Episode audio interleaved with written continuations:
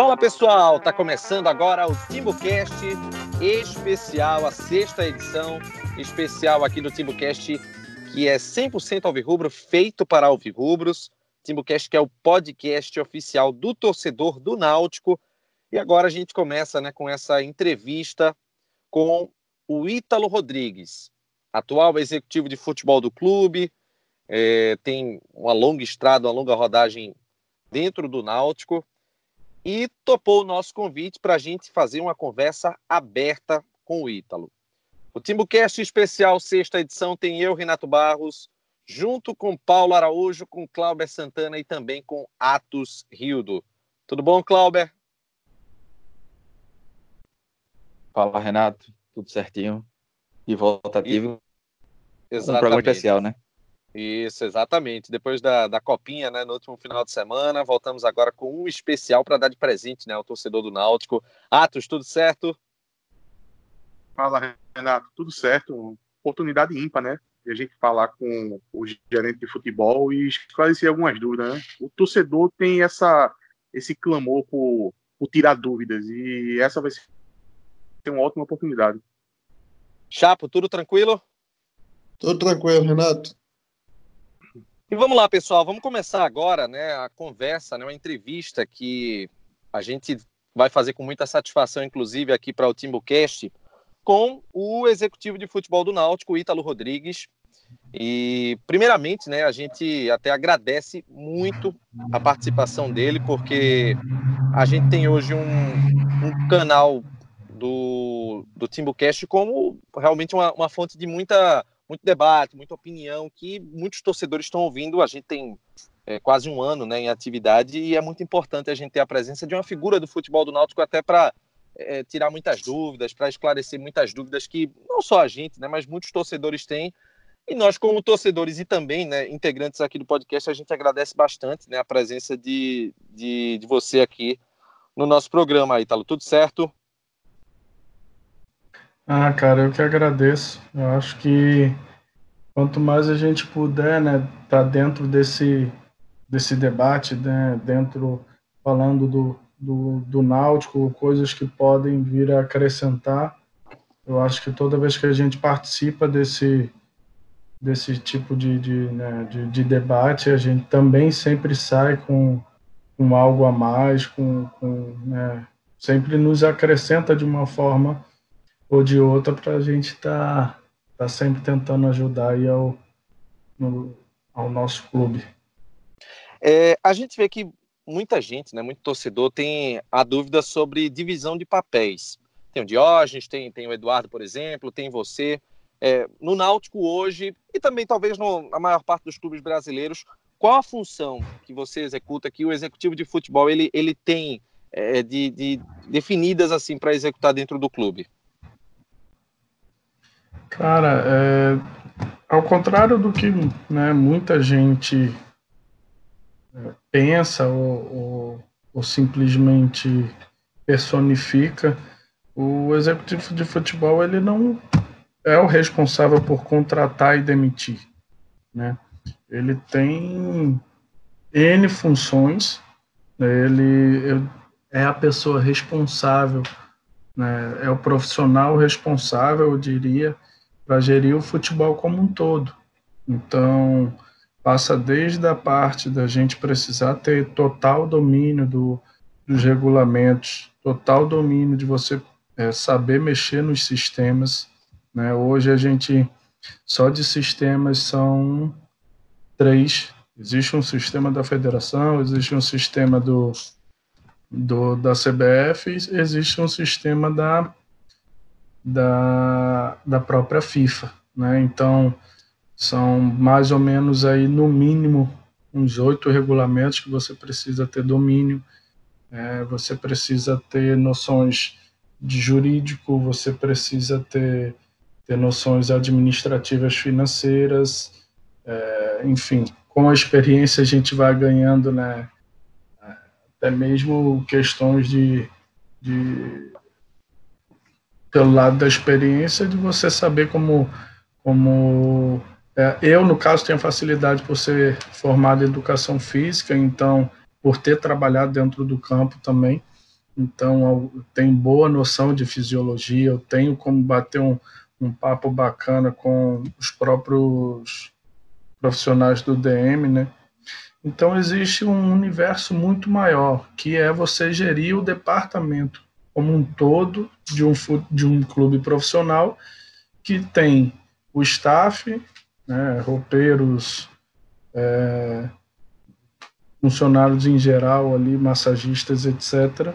Você tem um departamento médico, você tem um centro de inteligência, você tem a comissão técnica, você tem um departamento médico, no caso do Náutico, tem um CT, tem um hotel.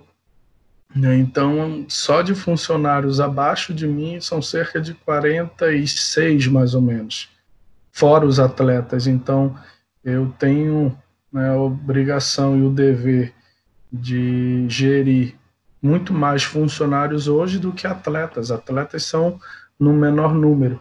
Mas óbvio né, que a responsabilidade de você fazer um, um elenco que move com a paixão por de uma torcida como a do Náutico, ela é uma responsabilidade muito grande e uma das funções que a gente faz, obviamente, é, a que se extrai, a que se, se passa, né, sai do clube externamente a que todo mundo vê, é sem dúvida muito importante. Oi, Ítalo, aqui é Cláudio falando. Um abraço. Fala, Cláudio. Beleza? Falar contigo mais uma vez. É, falar um pouco mais tranquilo, falar um pouco mais voltado para o futebol assim. É, nessa nota tem processo de montagem do elenco, renovou com muitas peças.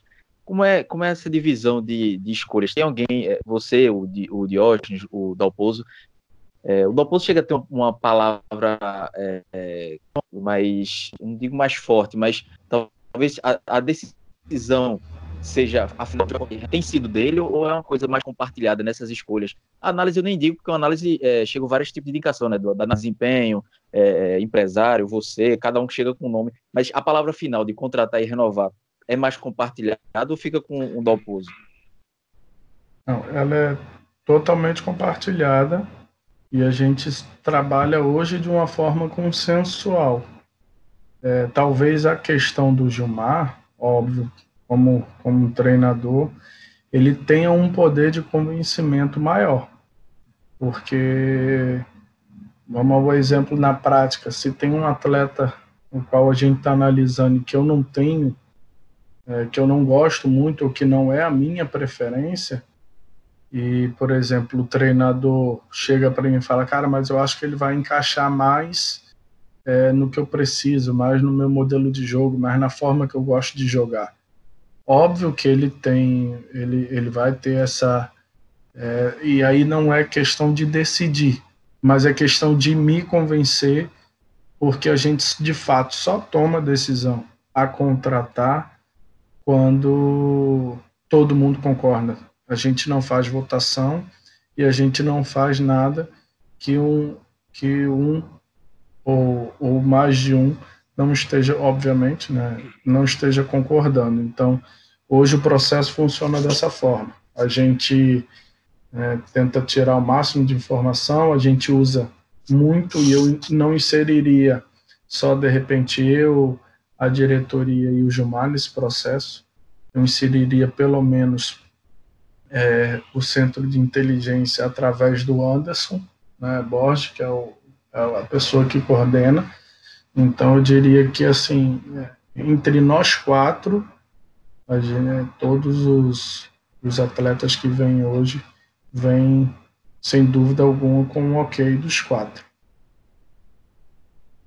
Ô Ítalo, é, Atos Gildo aqui falando. É, Ítalo, eu queria saber o seguinte de tu, Ítalo. É, a gente acaba chegando na imprensa que algumas renovações, até indicações, ela tem um peso maior do Dalpozo. Isso acaba chegando. Por exemplo, vou dar um exemplo para você. Na questão do Josa, foi muito divulgado que era um, um, uma escolha do Dalpozo permanecer com o Josa, porque era um, o líder do elenco. Até com o Lombardi também aconteceu isso. Agora, pouco, também teve a questão do goleiro. A questão do goleiro, que é, o Náutico estaria é, perto de contratar um goleiro, e o, o, o Dalpozo ele teria dado uma indicação de um outro goleiro. o que eu queria saber é, de você é do seguinte: é, mesmo que o treinador ele colabore ou ele influencie alguma decisão, é, você sente que a responsabilidade ela é de vocês da direção de futebol, porque o que, o que pode acontecer, que às vezes acontece, a gente sabe que futebol é dinâmico. Às vezes o, o, o time acaba perdendo três, quatro, cinco jogos e o treinador acaba saindo. Então aquelas indicações dos jogadores é, aquelas indicações do técnico acaba caindo nas costas da direção, que vai ter que ficar com esse jogador até o término do contrato e a torcida vai cobrar da direção. Você tem esse sentimento que, independente se o, o treinador ele interfira em, em, alguma indicação de jogador, a responsabilidade é de vocês? Tudo bom, meu velho? Boa noite. É, então, eu vou te explicar de uma forma que eu não tenho medo de errar, vocês podem investigar isso se vocês me apontarem mais do que, sendo bonzinho, tá? mais do que cinco clubes no Brasil, não que tenham isso no papel, mas que executem como o Náutico executa, da forma que eu vou te falar. É... Depois eu, eu pago uma rodada para gente de, de ou de, de refrigerante. É o seguinte, é, é, isso não, não nos incomoda nem nos preocupa pelo simples fato que o perfil dos atletas do Náutico ele é pré-definido, independente do treinador. É, as características dos atletas que a gente quer do Náutico, ela é pré-definida também, independente do treinador. Então eu poderia citar para vocês mais ou menos, sei lá, é, do, do, a gente coloca ali um estipula em perfil mais ou menos 11 ou 12 pontos. Eu vou falar alguns exemplos. Atleta de alto grau competitivo, atleta que tenha conquista e que seja é, um atleta vitorioso, é, liderança positiva, e aí a gente determinou esse perfil e isso foi feito ainda quando a gente tinha disputado a última Série B. Né? Eu fui o responsável por guiar isso e apresentar para a diretoria.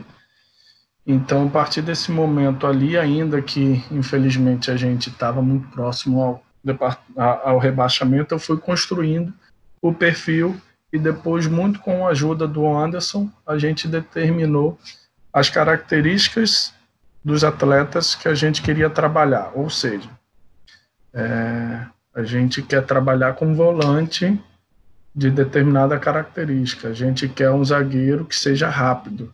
A gente não quer aquele zagueiro de 1,99m, que é grandão, uma bunda grandona, porque não é esse o perfil. É, a gente quer atacante de lado que tenha bom um para um, que tenha força, que tenha velocidade. Então, eu poderia né, destrinchar vários, várias coisas aqui para vocês, mas esse não é o maior objetivo. Óbvio que, principalmente quando você está numa série C, você coloca ali, sei lá, oito características, seis características em cada posição que você espera, e quando você vai contratar, o orçamento vai te permitir contratar um cara que tem as características que você quer mas não vão ser as seis, não vão ser as oito, vão ser três, vão ser duas, vão ser quatro, né? Então, isso nos deixa confortável para quando o, o treinador, assim como a gente também criou o perfil do treinador, entendeu? Então, por mais que Márcio Goiano seja diferente de Gilmar, e eu reconheço isso, é, o perfil deles encaixam em vários aspectos. Então, a Gilmar, na primeira semana que ele chegou, eu chamei ele na minha sala, é, já tinha conversado pelo telefone, falei, olha, Gilmar, é o modelo de jogo, a forma que a gente gosta que o Náutico jogue é essa aqui.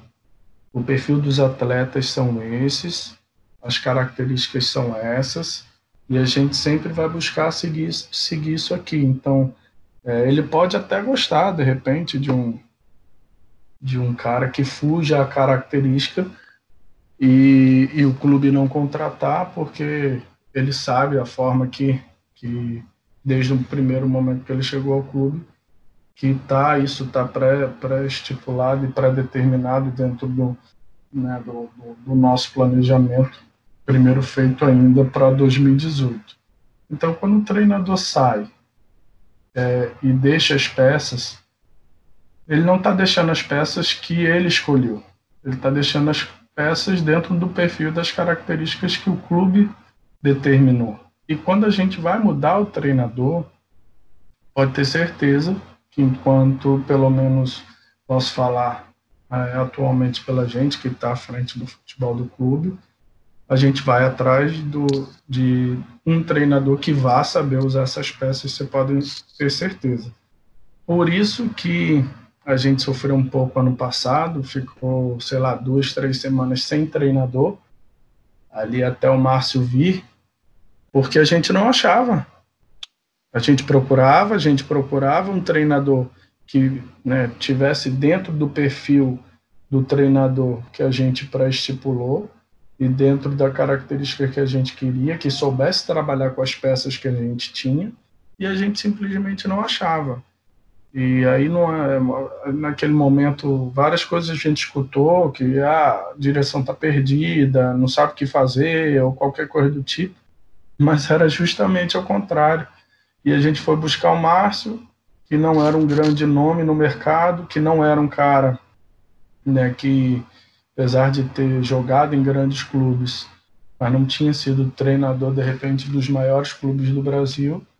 E eu o considero que ele veio e fez um, um, um, um belo trabalho. Ô, Ítalo. Manda bala. É, Paulo, Paulo falando, tudo bem? Tudo bom, meu amigo? Como é que você tá? Tranquilo. Deixa eu te falar. A, a minha pergunta é um complemento da de Atos, aparentemente. É, a gente está vendo o trabalho de vocês, é um trabalho, é uma, é uma, gestão nova, né? A gente passou muitos e muitos anos com a gestão de futebol é, praticamente igual, só trocando as peças ali, e agora a gente vê um, um choque de gestão, né? Uma gestão completamente diferente. A gente está aprendendo a entender como funciona. É, ano passado teve algumas renovações contestáveis, bem contestáveis, que foi Gabriel Araújo e Luiz Carlos principalmente é, em determinado momento a gente acabou precisando desses jogadores. O Gabriel Araújo chegou a ser dispensado no, no ano passado, é, treinar em separado, né? Depois ele voltou para o elenco. A gente achou que ele ia ser dispensado, mas ele continuou no elenco aí foi dispensado nesse ano de novo. Então é um, é um jogador que a gente já tinha uma expectativa que não ia dar certo e acabou se confirmando. É, e quando a gente precisou dele, ele acabou sendo muito prejudicial dentro de campo, assim como o Luiz Carlos.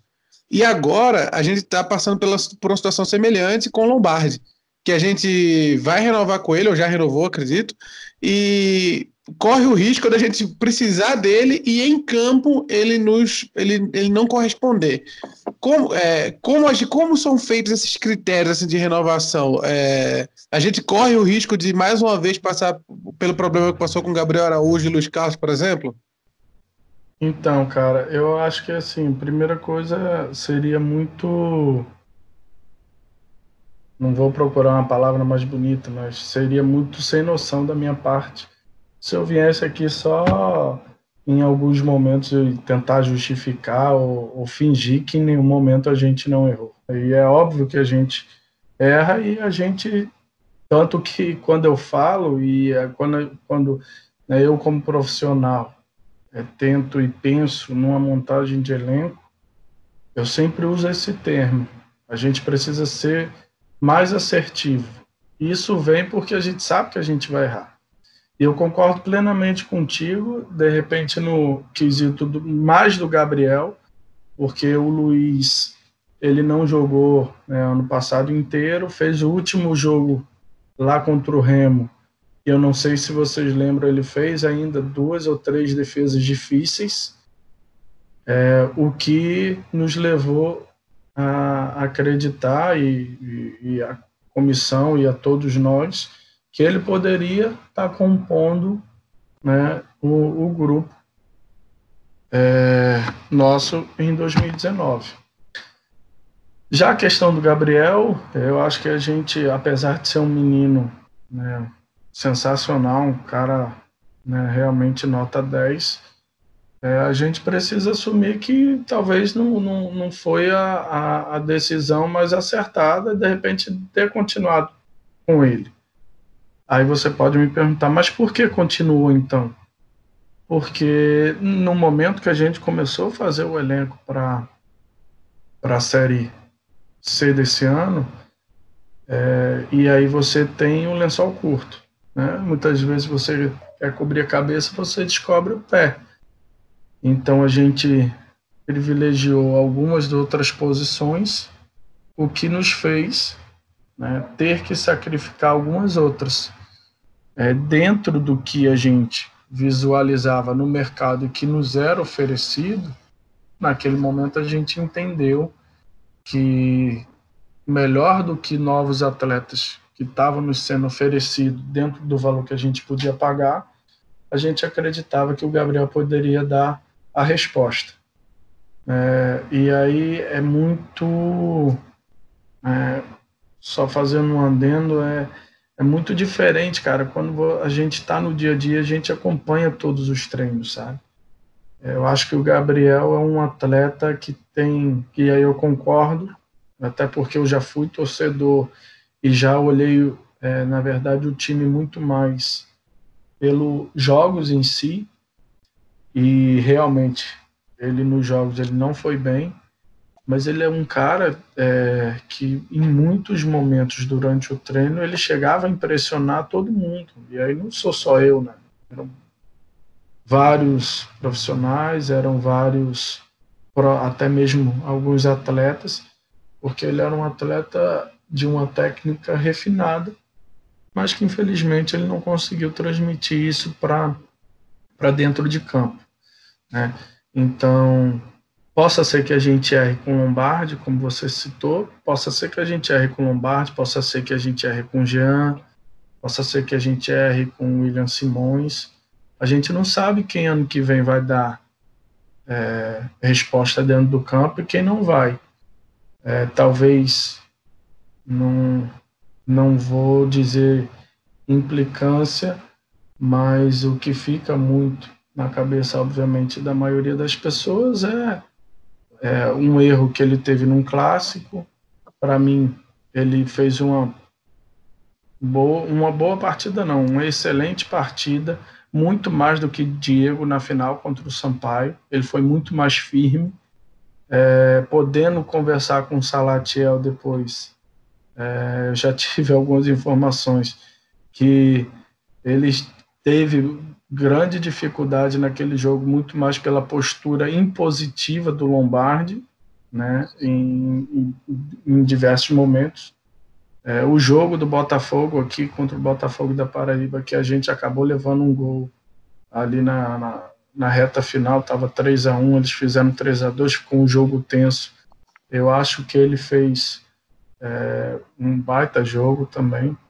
Então é um atleta que eu acho e nós acreditamos que possa ser, e, e, e acreditamos que ele vá dar uma resposta dentro de campo, mesmo com todas é, e várias deficiências que ele tem, como vários atletas têm. Agora, possa ser que ano que vem é, confirme o que a gente está falando, como possa ser que confirme o que vocês estão falando. Isso aí, infelizmente, é, alguém tem que tomar a decisão, entendeu, Chapa?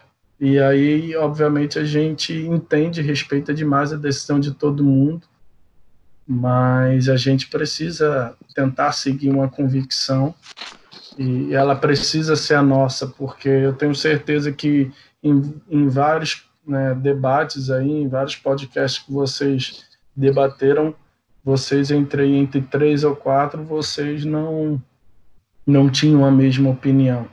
E não é fácil, muitas vezes, nós quatro, nós cinco, a gente que faz o processo, também ter a mesma opinião. Mas é importante que quando a gente decida, a gente decida em conjunto é, e seja uma decisão que todo mundo vai estar apoiando. Entendi, entendi. Só, só eu, eu não disse que Lombardi ia ser mal no ano que vem, não. Eu, eu suspeito que vá, mas, é... mas não disse isso, não. Eu tô torcendo para ele, arrebentar, eu, eu já, ele arrebentar. Eu já adiantei porque é, quando a maioria não acha que, o, que o clube não deveria renovar, eu imagino que é porque não vê muita perspectiva de, de evolução do, do atleta jogar. É, ele vai vir, eu acredito que ele é um, um atleta que vai compor muito bem o nosso elenco. É porque é aquela situação, né? A gente vê que a gente vê que o, o, o jogador não, não só por aquela parte da, da falha contra o Santa Cruz, aquilo ali eu acho que é o que marca o torcedor no geral. Mas você, é, eu acho que é uma soma de fatores. O, o fato de, de Lombardi ser um atleta já mais experiente, ter uma idade mais avançada, aí é, a gente pensa logo que talvez um investimento que é feito nele possa ser feito em algum atleta que tem um potencial maior, de um, um, digamos, uma margem de crescimento maior como um jogador mais jovem. A gente soma, acho que todos esses fatores para meio que discordar da renovação dele e por se tratar, claro, de um, um, ponto muito positivo que foi o acesso do Náutico. Se, por exemplo, é, o Lombardi ele não, não, não ficou, não, não foi tão satisfatório o desempenho dele na Série C, há um temor ainda maior por se tratar de uma Série B. Acho que essa é a visão, acho que é o consenso assim na torcida. Claro que muita gente, pessoal, xinga, fica é, chateado, não consegue, mas destrinchando, eu acho que é mais ou menos por esse caminho. Oi, Atos. Não, eu, é, é que Ítalo falou sobre perfil de jogador, características, que tem uma série de características quando ele, ele, ele vai, é, a equipe inteira vai firmar um jogador, seja para contratar, ou seja para renovar. Ítalo, quando você olha para Lombardi, a grande característica dele é a liderança? Não diria, tá, não diria a única mas talvez uma das principais, sim. É, eu até estava né, num programa essa semana e fiz, tentei fazer um, um, uma seguinte comparação né, com, com ali o, o jornalista que, que me fez essa pergunta sobre Lombardi e sobre Josa, aí ele incluindo os dois. E aí eu falei, cara, o que sai para vocês, é, o que sai para os ouvintes da, da Rádio X, não pode ser simplesmente o programa que você grava nos dias de segunda ou de terça. Eu tenho certeza que todos os outros dias da semana você trabalha, você está produzindo algum tipo de conteúdo, você está contribuindo e está exercendo seu trabalho de certa forma. O Lombardi é isso, cara. Ele não é só um jogador que a gente acredita que pode e vai nos ajudar dentro de campo. Ele é um cara que ele contribui no processo como um inteiro, como um todo.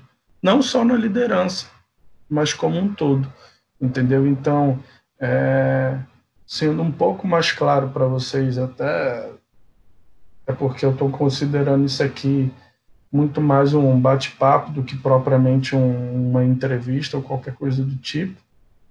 É, deixar alguns atletas como base do elenco muitas vezes nos traz e nos dá a segurança que o perfil do grupo que a gente teve esse ano, que era um perfil de um grupo que não deu trabalho fora de campo, que era um, um grupo competitivo, que trabalhava pra caramba no dia a dia.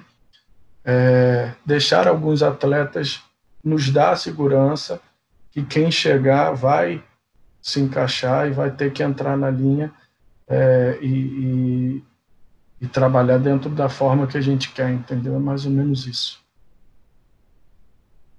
Cláudia tinha um, um complemento para fazer, não é, Cláudia? Pois não. É, perdi, foi o, acho que foi a segunda pergunta que eu perdi o gancho.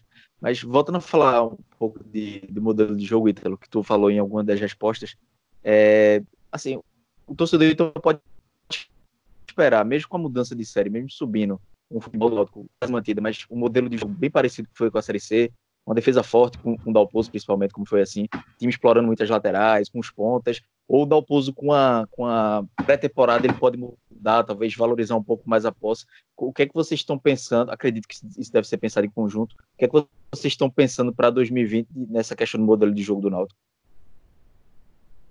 Cara, é, eu brinco é, e a gente internamente a gente conversa muito sobre isso. Então, é, qual é o modelo de jogo? O que é que, qual é a forma que se a gente de repente, se eu fosse colocar no papel, eu diria que é a forma que desde lá, como eu falei, do final de 17, a gente quer que o Náutico jogue. É, cara, é um, uma equipe com força e velocidade, que tenha mais posse do que o adversário, que tome a iniciativa do jogo, mas que também seja forte no sistema defensivo e que principalmente sempre que necessário é, é, tenha um, bom contra-ataque, tenha um, uma eficiência nos contra-ataques tanto dentro como fora de casa. É, o Gilmar ele é muito mais conhecido como um, cara que prepara uma defesa mais forte do que propriamente um, um cara como era o Márcio de, de, de muita posse de bola. Mas ele sabe do modelo de jogo que a gente quer e ele sabe onde ele precisa melhorar, assim como todo mundo, entendeu? Então a gente, ele nos dá uma segurança muito grande é pela defesa, pela bola parada. Eu não, eu não tenho esses números, mas eu não tenho a menor dúvida que, sei lá, nosso número de gols de bola parada deve ter pelo menos dobrado depois que ele assumiu, né? De, de faltas, escanteios, etc. E isso Está né? Tá mais do que provado que decide jogo, mas a gente quer é, tentar e, e, e pede para que seja respeitado o modelo de jogo do clube, porque quando a gente vai pensar mais ou menos nessas ideias que eu falei para vocês de modelo de jogo, não é porque veio na minha cabeça ou, ou na cabeça da diretoria. É, historicamente, eu acho que é a forma que o torcedor do Náutico gosta, que seja um time positivo, que um time que, que vá para cima do adversário, que marque o adversário em cima, entendeu? É, né, principalmente é, jogando nos aflitos. Né? Eu sei que a torcida do Náutico fica muito incomodada quando a gente não tem o controle do jogo nos aflitos. Então, é, a gente precisa levar em consideração o histórico do, do clube, as características também, quando a gente vai falar dos atletas, a gente também leva em consideração o histórico do clube. É, por exemplo, é, em característica, vocês não vão ver, exceto o Daniel Bueno ano passado, que foi contratado por uma razão específica, e aí eu posso falar para vocês depois, mas vocês não vão ver aquele centroavante nove de área, que é aquele cara de bico a bico, que está ali dentro só por uma bola. É, todos os nossos centroavantes, eles precisam ter mobilidade. Eu brinco até com um critério. Ele precisa sair da área e não se complicar. Ele precisa ter um, um, um nível de jogada individual, ele precisa ter um nível de técnica para para poder corresponder aquilo que a gente pede, entendeu? Ítalo, vê só, é, em corrida de cavalo tem uma expressão é? que é Atos. É Atos agora. Tá. Olha, em corrida de cavalo tem uma expressão que todo mundo conhece, que é segurar os cavalos. Se o cavalo dá tudo no começo, chega no final ele acaba cansando e perdendo a corrida. Uma das maiores críticas que teve nesse ano de 2019 foi que com o Márcio Goiano, o Náutico sempre ia com tudo no começo. O Náutico não fez um. um não, não poupou os jogadores, ia sempre com, com força máxima. Em jogos assim, digamos, jogos que daria para você rodar o elenco, como é, vou chutar aqui, um, um, Vitória no Campeonato Pernambucano dentro dos aflitos. É, um jogo contra o Afogados dentro dos aflitos. E, e o Márcio Goiano ele ficava tendo a equipe titular. É, quando chegou no final do primeiro semestre, a gente sentiu o Náutico um pouco estourado. Alguns jogadores começaram a se. É, por exemplo, o, o próprio Luiz Henrique, ele chegou um momento que ele tinha jogado todos os jogos do Náutico. É, vocês estão prestando mais atenção nesse ano para não acontecer o que aconteceu em 2019? Com certeza, Atos. E considero esse um dos maiores erros de 2019. E me cobro e cobro talvez também a minha diretoria por de repente a gente não ter tomado de repente um posicionamento um pouco mais mais enfático, mais forte em relação a isso.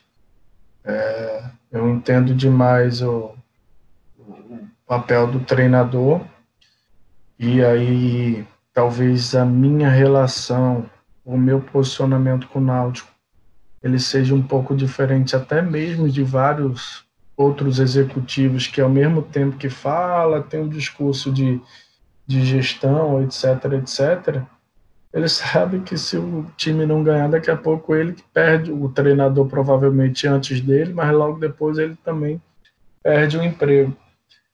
E no meu caso, cara, é impressionante como eu fico é, muitas vezes fazendo esse papel de cara, não, vamos, vamos fazer uma folha menor, vamos, sabe? E sem realmente me preocupar, e aí eu posso falar com, com bastante sinceridade, sem realmente me preocupar é, que, isso, que isso pode vir custar o meu emprego futuramente ou não, sabe? É, eu acho que esse ano a gente errou sim nesse sentido. É, a gente teria chegado mais forte na final do Pernambucano, muito mais forte na Copa do Nordeste, que a gente jogou com sete atletas da base, né? E talvez eu não sei se isso seria bom ou ruim, né? Porque quando eu fico pensando que a gente foi campeão né, da Série C, que a gente subiu, e me faz pensar que se a gente tivesse mudado algumas coisas ali no início do ano, a gente poderia ter ganho também o estadual e a Copa do Nordeste. Fico até me colocando numa posição que eu acho que de, de, de sonhando demais mas trazendo para a realidade, eu acho que a gente teria chegado muito mais forte e seria bem possível. Óbvio que depois, se isso muitas vezes nos traria, nos traria algum tipo de, entre aspas, problemas ou dificuldades na Série C, que infelizmente isso, às vezes até isso a gente precisa se preocupar. Né? O time às vezes ganha o estadual, ganha a Copa do Nordeste e acaba é, achando que está tudo certo e depois não, não consegue obter o objetivo principal. É, mas a gente pensa assim em 2020 ter uma atenção maior nisso. A gente pensa em ter um investimento maior no dentro do departamento médico para que a gente possa né, ter um aferir, ter maiores parâmetros para evitar certos, certos tipos de lesões, né? E eu espero que realmente ano que vem isso não aconteça, sendo bem sincero. Ô Ítalo, ficou bem claro naquele jogo contra o Santa Cruz, não foi? Que no final do jogo o Santa Cruz estava entregue ali, se o Náutico tinha um pouco mais de força, a gente tinha acabado de perder o Alas Pernambucano pelo um, um desgaste físico, até uma contusão no joelho, o Jorge Henrique também, Sim. no final do jogo ele estava morto, então, aquele jogo do Santa é que deu esse sentimento que se o Náutico tivesse na ponta dos cascos naquele momento, a gente ganharia tranquilamente do Santa naquele final do jogo. Cara, eu não sei, é, sem dúvida, eu acho que esse é um, um dos jogos. Eu não sei se é o, o, o, jogo principal, sabe? Porque a gente eu ia até usar uma, uma expressão um pouco mais polêmica, mas a gente naquela reta final daquele jogo ali, a gente realmente foi muito superior do que o Santa Cruz, tanto que a gente teve duas chances muito claras, né? Que foi aquela que Fábio saiu, ele o goleiro, e aí marca isso também porque faltou um pouco de perna ali para ele finalizar. E depois teve uma chance com o Robinho, né? Mas é, teve, tiveram jogos no, dentro de casa, tiveram jogos no interior que a gente poderia ter pensado no, de uma forma que fosse um pouco mais a longo prazo. É, é, muito interessante, é muito interessante isso que Italo está falando, porque assim tá, vai muito de encontro com até uma, uma linha de, de pensamento que, por mais que a gente discorde muitas vezes no, nos debates, a gente sempre defendia muito essa questão da, da rodagem do elenco, até por entender que o elenco ele, ele precisava ter essa rodagem porque muitos atletas da base precisavam ter vez e isso aconteceu e a gente viu o resultado, né? Muito jogador da base é, se dando bem da, durante a temporada. Agora, Ítalo, vou, vou até fazer a pergunta que a gente ia fazer no começo, né? Que eu vou citar agora, que é o seguinte, que no ano passado, né, você com o Márcio, vocês viajaram para o Paraguai, foram em busca de atletas. E, e, no final das contas, apenas o Cisneiros, que ele veio por empréstimo, na parceria com, com o News Old Boys. E agora, novamente, você é, fez essa, essa viagem, né? essa, essa procura.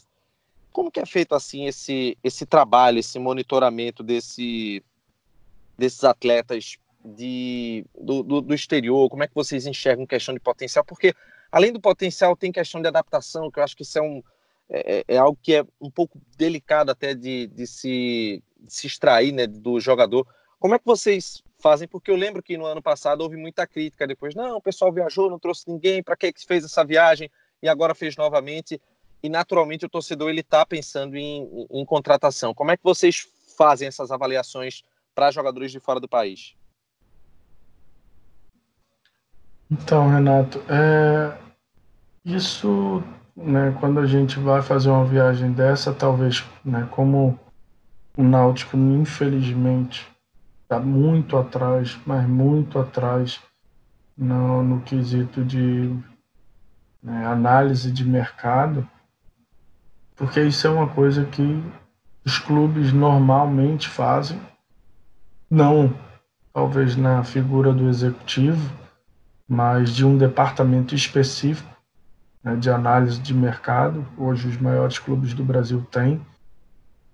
É, e aí traz a ansiedade que, teoricamente, é, porque viajou, você tem que né, trazer alguma coisa daquele país. E aí eu vou te ser sincero, se o cara lá do internacional que faz análise de mercado é, via, for para todo o país e trouxer um jogador, ele vai ter jogador de mais de 30 países diferentes. Do Flamengo a mesma coisa, do, do Palmeiras, etc, etc. É, eu faço a viagem porque a gente não tem um departamento específico e principalmente eu fiz a viagem por um simples fato do calendário permitir isso. Mas o que a gente faz indo para o Paraguai é a mesma coisa que a gente faz daqui quando o pessoal do Sim tenta é, e assiste os jogos da Colômbia, do campeonato colombiano, do campeonato chileno, do, da Venezuela, da, da Argentina, da segunda divisão da Argentina, entendeu? Isso é um, um monitoramento de mercado, é tentar criar um banco de dados para que a gente tenha mais opções. É, eu considero é, sempre qualquer estrangeiro que venha, é, principalmente quando ele nunca jogou no, no Brasil, um alto percentual de aposta, porque tem isso tudo aí que você falou, adaptação, etc, etc. É, então, a questão de eu ter ido para o Paraguai, né, tentando ser um pouco mais objetivo, não traz é, custo ao Náutico. As duas vezes que a gente foi, o custo do clube realmente foi mínimo, muito mínimo, é, porque existe um grupo de investidores no Paraguai que tem interesse em abrir o um mercado com, com o Brasil e com o Náutico. Então, eles querem que a gente vá lá, e isso não acontece só com o Náutico. Desculpa. Esse ano eu fui é, no mesmo período que estava lá, estava o Alessandro do Internacional, estava o Juliano do Sampaio, chegou depois é, o acho que é Renato do Fluminense, tá, chegou o cara do Atlético Paranaense ano passado, mesmo período que eu tive lá. É, Marcelo Vilar, que foi o treinador do Bragantino, estava o pessoal da Ponte Preta, estava Rodrigo Pastana, que é executivo do Curitiba, então, esses investidores, eles promovem esse tipo de. Que aí é uma informação que eu estou dando em primeira mão, que eu nunca nem comentei isso com ninguém, porque, é, infelizmente, muitas vezes as pessoas né, vinculam isso a qualquer tipo de, de outro benefício que não realmente não é a minha, então prefiro, prefiro muitas vezes nem falar. Mas é isso, cara. É, então a gente só vai para lá, sendo bem sincero, porque é de graça, porque o Náutico não teria condição de bancar essa viagem. Porque muito, todos muito bom os outros mercados sul-americanos. Porque, porque todos os outros mercados sul-americanos a gente monitora através de plataforma, do iScout, do Instat. Né? Você entra hoje no iScout, por exemplo, você clica lá, Colômbia. Cara, o sistema te dá artilheiros, os melhores laterais, os melhores volantes, sabe? Isso tudo simplesmente num clique. É, ir lá é muito diferente, obviamente, de você fazer isso através de uma plataforma ou, ou, ou do, de assistir um jogo né, pelo computador. Ano passado eu voltei com uma lista de 24 nomes. Né? Desses 24 nomes, três hoje estão, estão na Europa, se eu não me engano, um ou dois estão na Argentina, é, um outro está convocado pela seleção paraguaia, sabe? Então, assim, é muito melhor e muito, nos dá uma segurança muito maior indo lá pessoalmente. Mas, né, a gente não, não, não tem essa condição de fazer isso na Argentina, no Chile, em todo lugar que a gente gostaria de ir. No Paraguai, a gente tem a sorte que não só para o Náutico, mas para, diria que, sempre, vários, mais de, de 15 ou 20 clubes, esses investidores têm interesse que a gente vá lá é, acompanhar e conhecer um pouco da realidade do, do futebol paraguaio. Ô Ítalo, ainda sobre esses jogadores estrangeiros aqui da América do Sul, é, vocês têm ciência, por exemplo, é, se você perceber, a maioria desses jogadores eles não conseguem render no primeiro ano. Você meio que pontuou já sobre isso. É, se você pegar desde Conca, Rascaeta, no, nos últimos 10 anos, é só a partir do segundo ano que o jogador ele se adapta e ele começa a desenvolver. Vocês têm essa preocupação, porque, olha, o caso de Jimenez mesmo, o melhor ano dele foi esse segundo ano. Porque é, no caso de Cisneiros, ele já acabou saindo no primeiro ano. Você, você tem essa preocupação de que, caso traga um jogador estrangeiro o primeiro ano dele, é, dificilmente ele vai conseguir render o esperado? Cara, como eu disse, é, o, o grau de aposta ele é muito elevado, muito mais elevado, né? E tenho certeza que o Jimenez rendeu mais no segundo ano porque ele estava mais adaptado e etc. É, quando é um jogador, por exemplo, como o Hort, já tinha jogado vários anos no Brasil, em vários clubes diferentes, isso nos deu uma segurança maior de, de, né, de nos levar a crer que a gente ia ser mais, mais assertivo. Mas, sem dúvida alguma, é, eu acho que se a gente trouxer alguém do Paraguai, a gente não vai estar trazendo como solução dos nossos problemas e precisamos sim ter paciência para desenvolver, para adaptar porque ele, o Paraguai ele tem uma coisa que, infelizmente, o, a maioria né, não tem no futebol brasileiro, que é um nível de dedicação e de profissionalismo extremo. Eles trabalham todo dia num limite extremo e eu sempre né, comento isso. Às vezes o jogador que vem, se não é o melhor jogador, o jogador melhor tecnicamente, Muitas vezes o jogador que chega e que vence é aquele cara que se dedicou mais, que aproveitou as oportunidades. E eu enxergo principalmente o Paraguai dessa forma, sabe? Ô Ítalo, em relação a, ao planejamento do, do próximo ano, é claro que é, é até um, um, hábito da gente. Não, não, não, me refiro nem apenas ao Timbucast, acho que na época de, de rádio, o pessoal de site, toda a imprensa, né? O pessoal fala: Quantas contratações vocês pretendem fazer? E assim, a gente sempre ouvia muito, 10 a 20, 15, tudo. Uhum. É, eu queria saber de você, pois é, eu queria saber de você assim, vocês têm algo assim elaborado em questão de, de setores, é, é prioridade de setor X, é, setor Y, onde é que vocês é, veem essa prioridade para buscar atletas e onde que vocês enxergam que é, vai haver a maior dificuldade para se conseguir jogador de um nível de uma Série B, que óbvio é, é o grande, a grande meta né, do Náutico voltar à Série A. Como é que vocês estão vendo essa questão? E, naturalmente, se fala de uma média, pelo menos, uma média de contratações. Vocês têm também previsto? Cara, é... eu posso te afirmar uma coisa, que a gente vai buscar ter referências ou, ou, atletas de convicção, e aí eu não vou citar se de Série B, de Série A, é, pelo menos em cada setor do campo.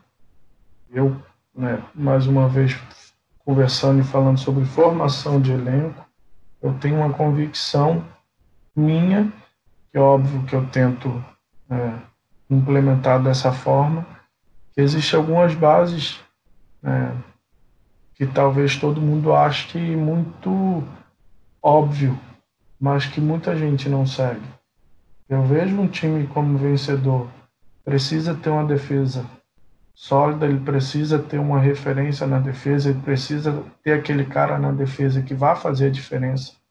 Ele precisa ter um cara de uma bola parada, né, que defina jogo, que vá te dar pontos. Esse, é, é, esse cara dessa bola parada vai ser aquele jogo 0 a 0 que você vai ganhar com uma falta, que você vai ganhar com um escanteio que o cara bateu e colocou na cabeça do cara, que você vai ganhar um jogo é, ou deixar de perder ou empatar o jogo porque o goleiro fez uma defesa milagrosa e, obviamente, você tem que lá na frente ter o cara que bote a bola para dentro. Isso são coisas que parecem óbvias, mas eh, muitas vezes a gente, né, as pessoas não pensam, né, privilegiam algumas outras coisas e a gente pensa muito nisso. Então, o que eu acho que, de uma maneira geral, é, a torcida pode esperar é isso, entendeu? Que a gente tenha uma pessoa de referência que nos pode até chegar e depois, pô, destino, o cara chegou e não conseguiu jogar. Mas a gente vai buscar trazer um cara no, né, que nos dê uma segurança na defesa. Eu acho que esse cara de bola parada, não, não posso adiantar que a gente já tem casa, que eu acho que o Jean faz muito bem essa, essa essa função. É óbvio que a gente não, não, não pode pensar em ter só um, principalmente pela, pela sequência de jogos que a gente tem. E lá na frente a gente precisa ter a convicção é, no cara que, que vai botar a bola na casinha, porque no final das contas é, é isso que ganha jogo. É, no caso, Italo, acredito então que dentro dessa meta de buscar peça para cada setor, pelo menos na minha ótica, hoje o Náutico tem fechado apenas as laterais, né? Já que os dois do lado esquerdo é, foram satisfatórios, né, dentro do que estava previsto. E vocês trouxeram o Brian novamente. Eu acho que seria o único setor que está fechado, digamos assim, para esse começo de temporada. A laterais, sim. Hum, não é uma posição que, que hoje a gente está no mercado procurando, nem direito nem esquerdo. É, óbvio né, que muitas vezes aparece e eu sempre faço questão é, e a gente na verdade faz essa questão de não estourar o nosso orçamento no início porque a gente sabe que vai aparecer o mercado não consegue absorver tanto jogador bom então sobra mesmo muitas vezes porque o jogador é, vislumbrava uma situação e não aconteceu, ou ele queria ganhar 50 mil para pagar e no final ele acaba aceitando vir por 10, né? falando de uma maneira hipotética, é, isso acontece muito. E a gente precisa estar tá pronto e, e pensar que a gente, na atual é, situação financeira do clube, a gente precisa ter fôlego para absorver essas pessoas de mercado, que não são sobras, mas são atletas de potencial, que custam um valor de mercado muito mais alto, mas acabam é, não se encaixando de repente né, da forma que eles queriam. É, e eu vou dar um exemplo para vocês, por exemplo, Jonathan. Jonathan, eu tentei trazer pro, o, o Jonathan para o Náutico umas três vezes. Ele ganhava o triplo do que ele ganha hoje. O triplo. E no mesmo ano que eu tentei trazer ele, ele estava ganhando triplo. Ele foi para o campeonato carioca, porque entendia e apostou que lá poderia ser um, um grande salto para a carreira dele. É, acabou que não aconteceu, não, não, não foi para nenhum time grande. Os outros times já tinham seu elenco formado e a gente conseguiu é, trazer um jogador que sempre a gente tentou e não tinha condição financeira de trazer. Ô Ítalo, já que você falou um pouco aí sobre laterais, respondendo a pergunta de Renato, você imagina o Brian apenas como lateral ou ele pode ser um jogador mais versátil, por hora, também jogando pela ponta? Então, sem dúvida alguma, o Brian é um atleta bem versátil e a gente enxerga que facilmente ele pode desempenhar três funções, que é a de lateral, ele pode jogar né, aberto pela segunda linha, e ele pode fazer a função de meia também. Perfeito. Clauber? Oi, Ítalo. É, só para terminar, pelo, pelo, menos da minha parte, é, o time se representa agora, né, 3 de dezembro. Detalhe um pouco para a gente aí, como é que vai ser essa pré-temporada, é, quantos amistosos, jogos treinos vocês pretendem fazer, se a pré-temporada vai ser toda no CT, como foi nos últimos anos. Detalhe só um pouco essa, esse, esse período aí antes de iniciar o, os jogos de 2020. É, a gente vai apresentar na né, terça-feira, como vocês já sabem. É, a gente vai fazer a pré-temporada toda ali no, no CT. Acho que hoje a gente possui uma estrutura bem, satisfatória que nos permite né, não, não ter essa necessidade de buscar algo a mais, enfim. É, fora dali ó, fora de Recife. Então a gente apresenta, a gente visualizou aí tentar fazer cerca de 40 dias de pré-temporada bem feitos. A gente iniciar dia 3, vai, vão ter algumas folgas e tal. A gente vai dar um bom, uma boa folga aí no Natal, três ou quatro dias, vai dar dois dias no Ano Novo.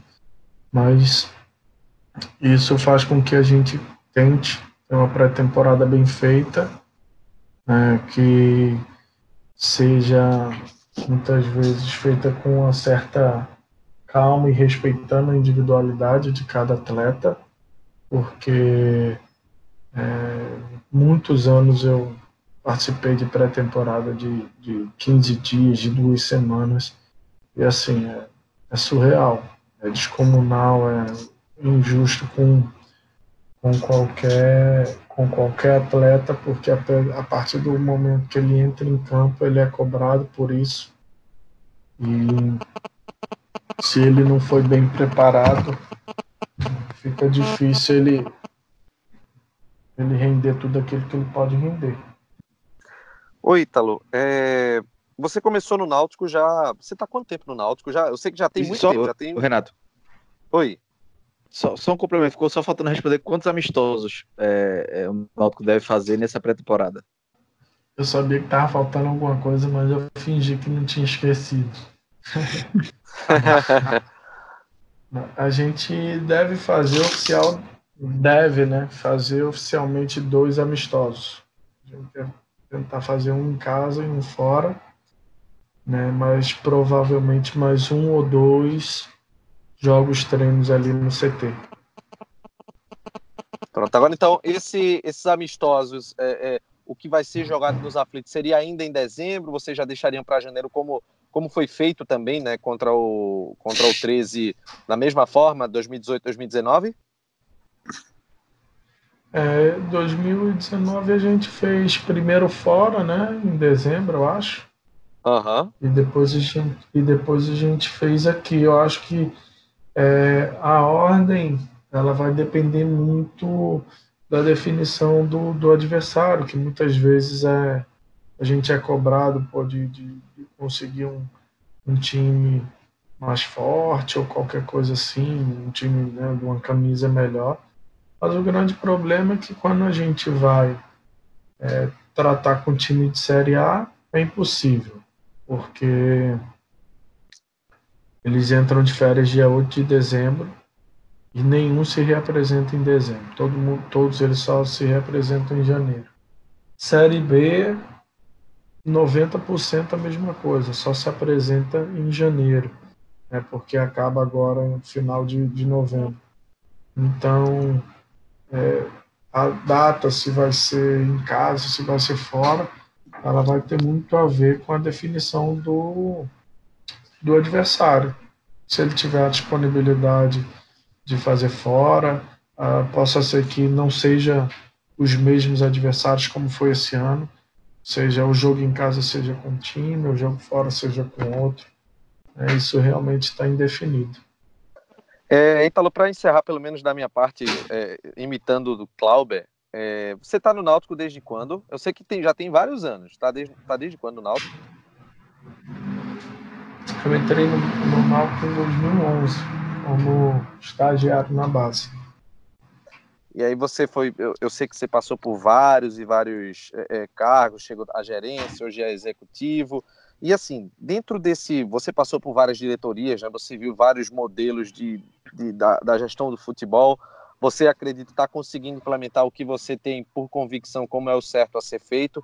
E assim, de, de legado, é, é, que deve ser um modelo a ser adotado pelo Náutico para hoje, para os próximos anos, o que é que você considera como fundamental? Isso deve ser feito hoje e é algo que o Náutico deve sempre manter para que possa buscar o êxito? O que é que você enxerga assim? O que é que deve ser feito?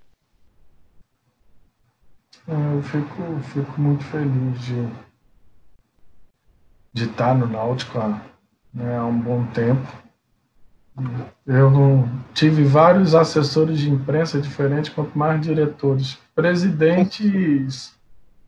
É, cara, só presidente é impressionante. Se eu for contar, acho que, que né, eu colocasse a assinaram um contrato, foram presidente em exercício que, que né, tinham autonomia de, de, como presidente executivo, acho que foram uns sete, cara, em, oito anos que eu estou no clube. Diretores acho que foram mais de 30. Né? Mas respondendo a tua pergunta, coube a mim né, tentar tirar o lado bom de cada coisa que isso me fizesse né, tentar ser um profissional melhor. Né? Então, isso é importante você ter essa, essa lealdade com quem está à frente do clube, porque eu sempre cito uma coisa: eu, tudo que é voltado à parte técnica do futebol, e aí considerando parte técnica, não parte técnica de campo só, mas parte técnica do departamento médico, do, do, da fisioterapia, da preparação física, etc., do futebol como um todo, né, eu não posso me envolver em nada do que é institucional. Então, o que é institucional é, não, não, não pertence a mim, eu não me envolvo, é muito menos o que é em relação à política. Então, isso realmente é, eu evito evita ao máximo mesmo, tenho o maior respeito do mundo por todos os diretores, mas nunca fui no, no lançamento de, da, de chapa de nenhum, nunca coloquei camisa de nenhum candidato, porque é, não compete a mim, porque ganhe quem ganhe eleição ou qualquer coisa do tipo. É, eu preciso tentar desempenhar o melhor papel para o clube. E o que eu né, considero, eu acho que, que fica como um legado é, para o Náutico, em todo esse tempo que eu estou, sem dúvida alguma, é, não querendo puxar a sardinha para o meu lado, mas já puxando, são os processos muito bem definidos que o futebol hoje tem. É, não tenho a menor dúvida de afirmar que hoje o departamento de futebol do Náutico é o departamento mais profissionalizado do clube. É, existem vários outros departamentos no clube que, ao meu modo de ver, precisam se profissionalizar, precisam melhorar. E, é, sem querer causar uma polêmica interna, eu, a minha opinião é que hoje o futebol é o, o departamento que tem os processos mais bem definidos, que tem né, os critérios mais bem definidos, que tem é, uma estrutura organizacional mais bem definida. Né, não pode ter funcionário é, ruim ou bom, mas cada um sabe o que fazer. Isso é muito importante para o um negócio poder girar, porque realmente a gente, eu tenho absoluta certeza que o que vai ali para dentro de campo é o resultado final de algo que, que é construído ali no dia a dia por várias pessoas. Oi, Ítalo. É, só para. Acho que, acho que agora é a última de verdade. É, não sei se é cedo demais para te perguntar tá isso, mas o Náutico vai, o Náutico vai disputar quatro competições é, ano que vem: Copa do Nordeste, Campeonato Pernambucano, Série B e Copa do Brasil. Qual é a cabeça que o Náutico entra nessas competições? É permanência na Série B? É chegar às finais da, da Copa do Nordeste? Qual é o objetivo do Náutico? Ser campeão de tudo? Qual é o planejamento que o Náutico vai entrar para essas competições? É uma pergunta muito boa, Chapo, porque eu não sei se foi o Renato, mas um de vocês comentou o grande objetivo é voltar à Série A. E aí eu concordo, cara. O grande objetivo do Náutico é voltar à Série A. É, mas eu não posso dizer que a gente vai fazer isso ano que vem. A gente não vai ter um, um investimento, talvez. Não sei ainda quais são os clubes que vão cair, mas com certeza vão ter. A nossa folha ela vai ser uma folha realmente dentro da realidade que o clube hoje né, pode pagar eu acho que uh, experiências uh, ruins de, de, de, fazer folha alta, não pagar, de times bons uh, que no final não subiram e só ficou as dívidas. O Náutico tem aos montes aí, né? Então, primeira coisa que a gente tem que fazer, e o que eu falo é você vai disputar um campeonato pernambucano e você não vai entrar para ser campeão. Não tem como. Mas ao mesmo tempo eu preciso, é, como vocês né, e a gente discutiu aqui, em alguns jogos tirar o peso desse campeonato para poder rodar o elenco, porque senão eu sacrifico e acabo no final tendo sofrendo com mais lesões, etc. Então, Pernambucano, Copa do Nordeste, Óbvio que o Náutico vai entrar para tentar ser campeão. É, Copa do Brasil, a gente sabe que ser campeão é, é algo muito difícil, que inclusive eu, eu, eu levanto essa bola para vocês poderem discutir em algum outro momento. É, eles nos tiraram, e isso foi dito, né, hoje eu estou como, como diretor da BEX, e a gente teve uma reunião na, na CBF, que eles pediram para a gente formar uma comissão de executivos para dar algumas sugestões e tal. E uma das coisas que a gente sugeriu fosse é, a mudança no que eles repensassem o formato da Copa do Brasil, porque a gente não vê mais time pequeno chegando longe na Copa do time pequeno no sentido, porra, comparados a investimentos de Flamengo, Palmeiras, né, e etc é, chegando já lá na, na, nas finais. Mas isso tem uma explicação que pouca gente se atentou. É quando os times da Libertadores eles entram no sorteio, eles não colocam em potes diferentes os times da Libertadores. E isso ainda piora ainda mais a nossa situação. Ou seja, já nas oitavas, eles já provocam um confronto de um time com mais orçamento com um time com menos orçamento. Então, isso é muito injusto. Entendeu? Isso é muito injusto. Porque se os quatro times lá, os times lá da Libertadores, têm um benefício, que para mim é errado, de serem eliminados e virem para a Copa do Brasil, Cara, então, pô, bota todo mundo no mesmo pote lá e o que der no sorteio deu. Agora, ainda assim, eles, entre aspas, né, serem beneficiados em, em, ter um confronto com um time que pô, tem um orçamento infinitamente menor, me parece muito injusto. Então, fazendo esse adendo é, e essa observação, Copa do Brasil a gente vai tentar chegar o mais longe possível. É um campeonato que pode nos dar uma condição de um investimento melhor aí para a Série B.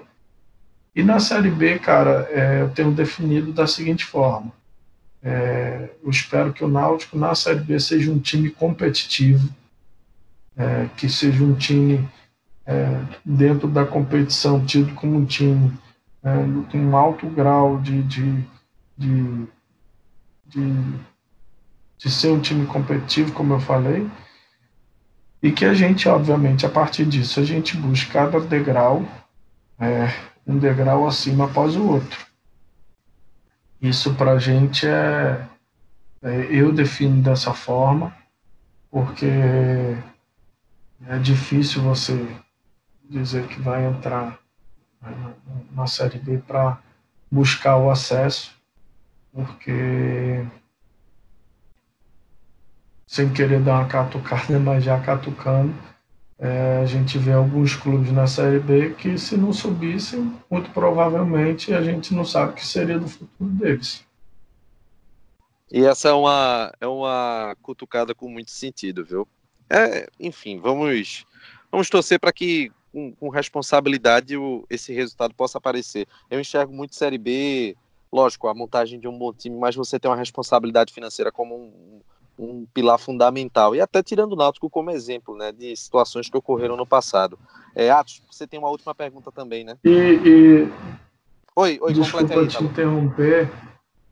É, é, só né, uma parte do, do meu raciocínio que eu não consegui terminar que a partir daí que a gente conseguir montar um, um elenco competitivo, aí eu acho que o trabalho tem que fazer diferença, entendeu? Eu acho que aí é o meu trabalho, o trabalho dos atletas, o trabalho do Gilmar, o trabalho do DM, da fisioterapia, entendeu? É, isso precisa, a partir desse ponto, já que a gente não tem um investimento alto, isso precisa fazer diferença. E eu acredito, sim, que não seja impossível, de repente a gente conseguir o acesso mesmo não tendo uma folha tão alta. É, esse ano a gente conseguiu um acesso não tendo a folha e conseguiu ser campeão não tendo a folha mais alta da, da, da Série C. Porque eu acho que o trabalho fez a, a diferença e eu espero também que ano que vem faça. É, Ítalo, é, é antes queria agradecer a entrevista. Eu achei o, o seu nível de sinceridade aqui espetacular, entrevista muito boa. E eu queria só tirar duas dúvidas com você. É, uma era sobre que a gente falou aqui sobre mesclar um pouco o, o time. Se, se vocês estão pensando em de fato mesclar, é, chegar um jogo, é, colocar um time um pouco diferente, quatro mudanças, cinco, ou de utilizar de fato um time B você ter o time titular e alguns jogos você ir com o time inteiramente mudado, jogando verdadeiramente como um time B. E a outra dúvida, na verdade não é uma dúvida, eu queria que você explicasse um, um pouco para o torcedor é, essa questão do Náutico estar tá fazendo um contrato de dois anos. Você acha que isso foi um, um, um passo que o clube deu de, de, de, de tomar essa. É, porque é, é, é é, não, não, é comum isso acontecer, né? E ainda mais um clube como o Náutico, a gente nunca teve essa filosofia de, de fazer contrato de dois anos. Você acha que isso é um passo importante que o Náutico deu? Eu confesso para você que eu não, não ouvi direito a primeira pergunta, mas eu vou responder logo a segunda e depois tu me repete. É, a questão do contrato de, de dois anos, é, eles sempre foram praticados dentro do clube e eu posso te afirmar isso, porque eu já estou realmente no clube há muito tempo. Talvez as pessoas não tinham é, e não queriam é, divulgar isso. Passado recente, Marco Antônio, é, quando o Ronaldo veio, é, vários e vários atletas vieram com um contrato de dois anos. É, a gente tem feito contrato de dois anos com alguns atletas. A gente vê que tem uma idade e um potencial de crescimento e a gente é, enxerga é, que são algumas posições que não não é fácil achar é, no mercado e muitas vezes resguardar o clube é fazer o contrato de dois anos.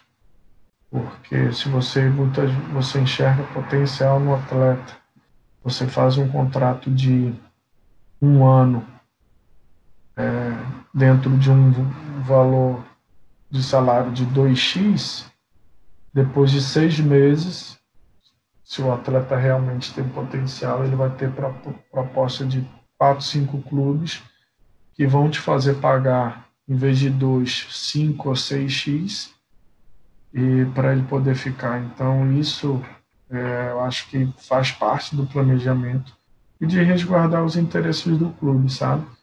É, vejo, vejo um pouco dessa forma, além da forma de, de investimento e de, de prospecção e de serem atletas que eu acho que podem né, ter condição de estar tá, né, dando esse retorno para o clube.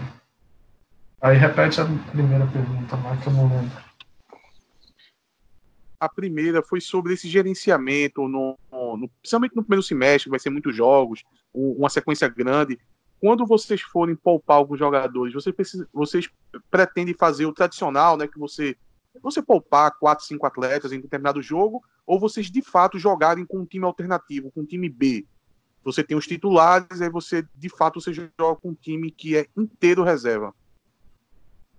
Cara, na minha opinião, sendo bem sincero, na minha opinião, ou você poupa, ou você, não vou dizer time alternativo, porque eu acho que a partir do momento que a gente colocar o, o elenco e formar o elenco é que a gente acredita né, que todo mundo ali tem condição de, de ser titular.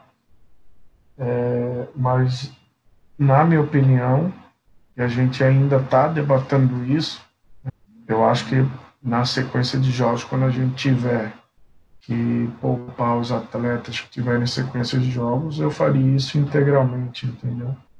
É, até porque também é parte do nosso planejamento gerar novos ativos. Então é importante que a gente aproveite, visto que o campeonato pernambucano não é um primor de, de competitividade, né? a gente não tem efetivamente times num nível muito alto. Então acho que a gente precisa utilizar esses jogos para gerar novos valores, gerar novos ativos e junto a isso né, dar uma rodagem, dar um descanso é, maior para ele. É, Ítalo, eu ia até deixar, né, como eu tinha estava começando formulando a pergunta, e eu a, acabei até dando uma mudada porque eu, eu lembrei de um detalhe, vai ser a minha última pergunta, acredito que é a última pergunta aqui da mesa, sobre é, a fórmula do a fórmula do campeonato pernambucano. O que é que você achou dessa mudança, dessa desse benefício, dessa vantagem, né, de um, um jogo a menos para os dois melhores colocados? Como é que fica? Porque é, há uma pressão muito grande no campeonato estadual por rentabilidade, o pessoal enxerga mais Nordestão, o pessoal enxerga mais Copa do Brasil, mas é um campeonato tradicional, obviamente. É, e como que vocês enxergaram essa mudança? Como é que vocês enxergam esse gerenciamento do, do time para o campeonato pernambucano? Ah, cara, sem dúvida alguma, esse, esse formato agora é, traz um, um receio maior é, e, e, é um formato que, que, talvez seja um pouco mais não, pô, não é aquele negócio como foi esse, esse ano, acho que foram 11 times classificavam 9 ou 10 classificavam 8, sei lá. É, ali tem o benefício de você querer ser primeiro ou segundo para ir lá para para ICM já. Mas é aquele negócio, cara. Às vezes quem muito quer, nada tem. Então não adianta você, mesmo reconhecendo toda a importância do campeonato, sabendo né, da tradição e que, obviamente, qualquer título é importante. Um clube como o Náutico, ele precisa viver de títulos, de conquistas, ele precisa estar sempre né, levantando e ganhando troféus para valorizar sua marca, para crescer como clube. Mas você também tem que ter muita cautela e convicção naquilo que você está fazendo, entendeu? Então, é, no, esse ano a gente tentou ir forte para tudo, ou chegou na final de um, na semifinal de outro, e não ganhou os dois. Será que se a gente não tivesse privilegiado, como a gente debateu antes, de repente a Copa do Nordeste, a gente não teria tido uma condição de, de, de ter chegado é, a ser campeão? Então, na minha opinião, eu acho que a gente precisa ter esse cuidado, respeitando e sabendo que é, a torcida espera, obviamente, que a gente sempre entre para ser campeão, mas tem algumas situações que a gente precisa tomar decisão, e como eu reconheci que acho que esse ano a gente errou em muitos jogos não poupando, possa ser que por ter que poupar a gente perca alguns pontos, não consiga classificar em primeiro ou segundo, e de repente você pega uns, um clássico nas quartas de final e vai ser eliminado nas quartas de finais do Campeonato Pernambucano, que sem dúvida alguma iria gerar, conhecendo bem é, é, o nosso ambiente, iria gerar um,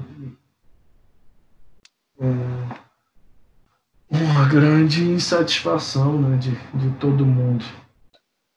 Maravilha. Ítalo, em nome de, do Timbucast, em nome da torcida do Náutico, afinal a gente produz esse conteúdo para a torcida. É, nosso muito obrigado. É, sobretudo, é, não apenas por, por ceder esse tempo para essa entrevista, mas por toda a franqueza, por toda a sinceridade, que é, quanto mais aberta essa conversa, acho que o torcedor ele, ele se sente, digamos, é, é, é, mais por dentro assim da situação, até para compreender tudo que ocorre dentro do, do Náutico, nesses processos que são realizados. Então, agradeço muito essa disponibilidade aqui para o Timbucast e tenho a certeza que as portas estão sempre abertas para a gente poder conversar, debater muito sobre, sobre o Náutico, sobre o, o futebol em geral, é, e principalmente com você que tem tanto tempo, né, já tem oito anos de clube e que continue conquistando ainda muita coisa. Muito obrigado, viu, Ítalo? Valeu, velho. Eu que agradeço o convite de vocês. Eu me coloco sempre à disposição. Acho que isso é importante, sim, para é, o clube. Ele é da torcida, ele é para a torcida. Sem a torcida não faz sentido nenhum, entendeu? É, então é importante a gente criar essa aproximação, a gente tentar tirar um pouco né, daquele lado de, e muitas vezes dessa distância ou, ou de que o dirigente não precisa estar tá, tá dando explicação. Pelo contrário, a gente, a partir do momento que a gente tem uma massa, uma nação alvirrubra, como a gente né, gosta de chamar, a gente tem que estar tá, é, muitas vezes se expondo, tirando essas dúvidas. Né, sem dúvida alguma, muitas coisas que eu falei é, vão gerar vários tipos de de questionamentos, uns vão concordar, outros nem tanto, mas é importante para que a torcida do Náutico saiba um pouco né, o que está acontecendo dentro do clube né, e a forma um pouco que a gente vem trabalhando. Ah, agradeço vocês aí a, pelo, pelo convite, estou sempre à disposição. Maravilha, Ítalo. Obrigado e até a próxima. Valeu! Valeu, abraço. Muito bem, pessoal. Esse aí foi o Ítalo Rodrigues, executivo de futebol do Náutico. E assim, uma repercussão rápida, né, é, Chapo? Muito sincera, né? A entrevista do Ítalo. E eu acho que era isso que. É, é, acho que todo mundo gosta quando existe essa sinceridade, né? O pessoal se identifica com, com. foge de discurso pronto que a gente é tão acostumado a, a ver, ouvir no, no futebol, não é, Chapo? Exato, acho que ele foi muito feliz em. Assim, a, a, entrevista por completo foi muito. Eu não sei se a palavra seria produtiva, mas foi uma entrevista que quem ouvir com certeza vai sair, vai sair com, com, com ideias e, e, e, com, com um conceito diferente de como tem sido feito o Náutico, né? Até eu, por exemplo, que tinha muitas contestações, é, tive algumas delas é, é, acalmadas agora com a, com a, palavra de título. Por exemplo, um caso, um, um caso, os casos como não poupar jogadores, renovar com Gabriel Araújo, é, o fato dele reconhecer que foi um erro nos acalma que eles não estão fingindo que não está acontecendo ou, ou, vão continuar cometendo esse erro. Nos acalma porque aparentemente é uma coisa que eles também perceberam que foi um erro e isso vai ser corrigido. Então era, é isso que a gente torce, para que a gente não quer uma diretoria infalível, porque é impossível, eles vão cometer erros sim, mas que os erros sejam corrigidos. Você ter a autocrítica é importante, não é, Atos? Ah, importantíssimo. É, é, essa entrevista, olha, sem querer exagerar, mas ela vai ser um marco, porque dificilmente você vê um dirigente falando dessa forma, ou até um técnico, já vi várias entrevistas, aqui mesmo do futebol pernambucano e, e, e do eixo Rio-São Paulo, e é difícil você ver alguém tratando todos os assuntos assim de forma aberta, sem ficar preocupado em estar tá tentando falar as palavras corretas, que politicamente correta, né, que vai cair bem e tal. Ele falou abertamente e, como eu disse, né, essa entrevista vai ser um marco. Clauber, é, acho que a gente ele, até já... Ele não, oh, Renato, ele não ficou Oi. de futebolês também, né, de lero-lero, foi bem direto mesmo, eu achei eu, realmente é uma, uma, uma, entrevista que o torcedor vai, vai sair muito bem informado dela. É, é isso que eu queria abordar com o Clauber, que é aquela coisa, né, é, eu acho que é, a gente chamou Ítalo, vamos, vamos pro embate, ele veio pro embate, e no final, quem ganha é o torcedor, quem ganhou é o torcedor. Exatamente. É, eu, assim, eu já fiz algumas entrevistas na minha vida, acredito que você também, Renato, e, sinceramente, foi uma das mais sinceras que eu, que eu participei, assim, foi bem direto, claro, pelo menos para mim, é, tirou todas as minhas dúvidas, respondeu todos os questionamentos, é, sem muito arrudeio, é, pode, ter, pode ter escapado de um ou outro, assim, questão de, de contratação, mas que isso é normal, é, número de contratações, mas assim, até para não atrapalhar o planejamento, a gente entende, a gente faz a pergunta que é obrigação. A resposta, é ele que sabe lá dentro o que, é que pode falar, o que, é que não pode, mas foi, foi uma entrevista muito boa, assim, acho que vai, é, vai repercutir muito bem, e acho que, como, como o Chapo falou, acho que o torcedor vai ficar bem informado do, do, do, clube em si, né? Acho que era uma cobrança que a gente tinha de, dos ouvintes da gente de ter esse contato direto. acho que Ítalo é, ajudou muito a gente nesse, nesse contato com essa entrevista. Acho que é, a gente finaliza aí uma semana antes de começar a pré-temporada. É, a gente vai ter muita, ter muita dúvida elucidada, até para a gente ter base para os nossos comentários para a próxima temporada. Acho que foi muito bom isso.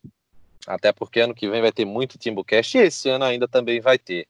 Pessoal, além desse especial 06, tem os outros também disponíveis no www.timbucast.com.br ou no seu agregador de podcasts favorito.